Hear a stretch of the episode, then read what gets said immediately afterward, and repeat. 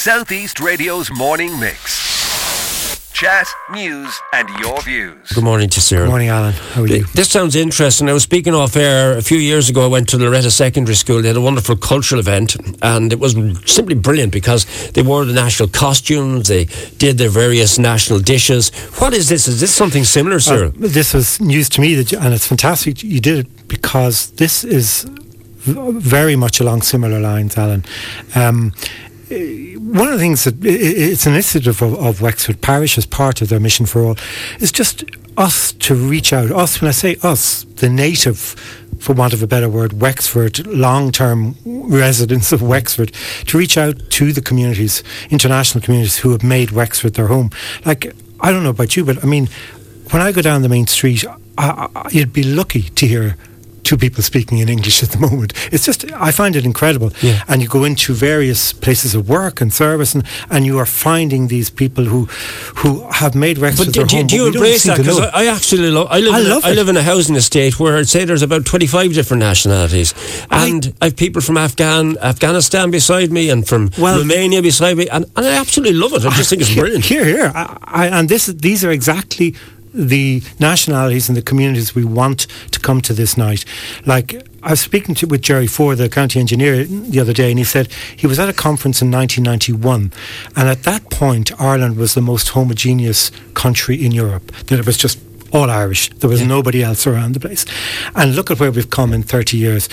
But I suppose where, where I'm coming from a bit is we we know these people, but really do we know have we met them socially? No. At least I'm saying I'm meeting them in workplaces and in service places and in the hospital, but never But social. is it not true to say that the old days of where you'd look over the neighbour's wall and ask for a cup of sugar or share a cup of Very that's all true. gone. I mean, Very sometimes you don't even know who your next door neighbour is. And then something like the pandemic comes or the big snows, and all of a sudden you're, you find all your neighbours are out with shovels and brushes and everything. Exactly, but you've just uh, teed it up for me in that this is like a post can post COVID reach out that now that we can to these communities um, who who very much make up the fabric of Wexford life. And the other thing, Alan, I, I think anyway, it's, it's, it's staring us in the face. It's unlikely that your children or my children will be necessarily shaping the future of Wexford in 50 or 60 years' time. That these, these this international diaspora that we have now living, they are going to be the next generation of civic leaders here in our town, shaping Right. Wexford, and we need to just make the, the connections uh, deeper than they are currently. I think. I know even in sport we could have, uh, particularly I was out in Barntown, Glynn Barntown could have a number of Ukrainian hurlers very Yeah, soon because when I was in the school there, the young the young boys and girls who come over from Ukraine absolutely love hurling. Fantastic. Well, I mean, that's probably the the first and the easiest and one of the most uh, powerful networks through through sport and through GAA Yeah. clubs and that. that, that. So I suppose this night really is what we're going to do. It's in the county hall. It's in that wonderful The Mal. the mall or the street Yeah, yeah, they call yeah. it actually that we're the various uh, various nationalities are going to set up a stall We'll have uh, possibly some of their own food that is native to their own country they're going to speak for about five minutes and just tell us what it was like for them to come to Wexford, Yeah. what brought them here, why Wexford, how is Wexford helping, how is it a bit difficult for them, and then also possibly a piece of native music or cultural act from there. And it's seven o'clock. It's seven o'clock It's, the- Friday week. It's the seventh Friday of October. Yeah. in, in the county hall, and um, like I, I suppose.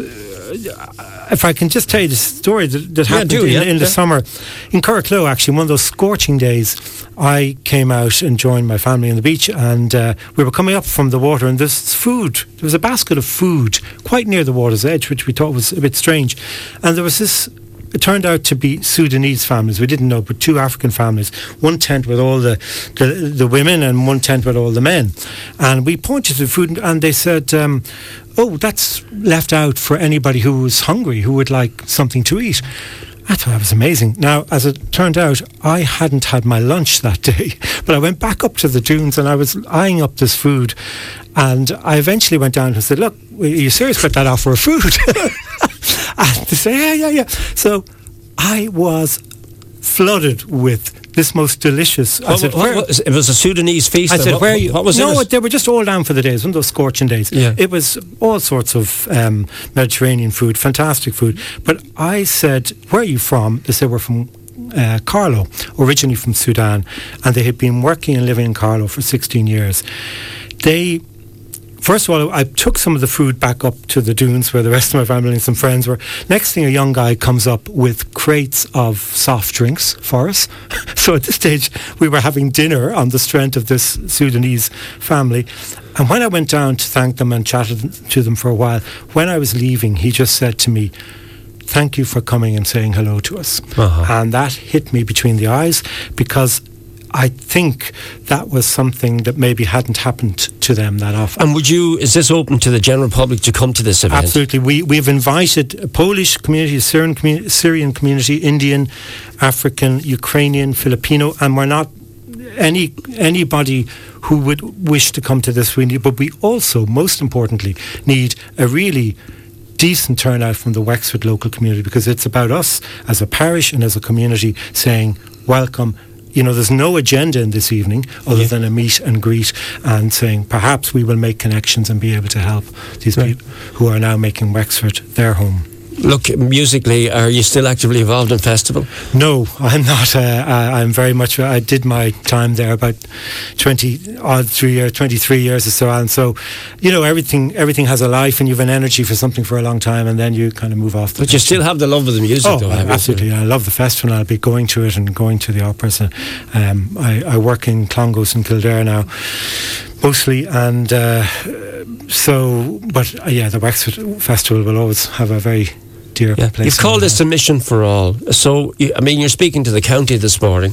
So, any part of the county, people can come in to this. Yes, absolutely. I mean, um, it's it, it's primarily, I suppose, focused on Wexford town in that it, is it's an initiative of Wexford Parish, but. Of course, it's open to anybody, like where we're coming from and all of this. And it's not a church. We deliberately decided not to do it in church because we will have some non Christian communities here, obviously. Yeah. And we were even wondering about how we would, in some way, and we have an idea to to unify everybody there at the end. But it really, the event itself will be a prayer, actually, because we are saying, look, this is your home now, and we have lived here longer than ye, but we want to embrace you and make you part of our lives. You welcome it, don't you? I Oh, mean, very y- much. Yeah. I mean, this is crazy. If we don't, if we don't embrace this, look at what's happening in Italy with the rise again now of the far right. Look at the mess America has got itself into by people taking polar uh, opposite positions about who, who who who they feel really owns the country or should live in the country.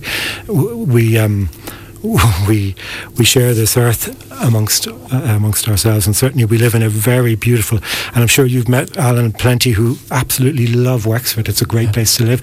And if, if it takes a Ukrainian or a, or a Syrian to remind you of how lucky we are to live where we do. Southeast Radio's morning mix. Chat, news, and your views. Alan Corcoran.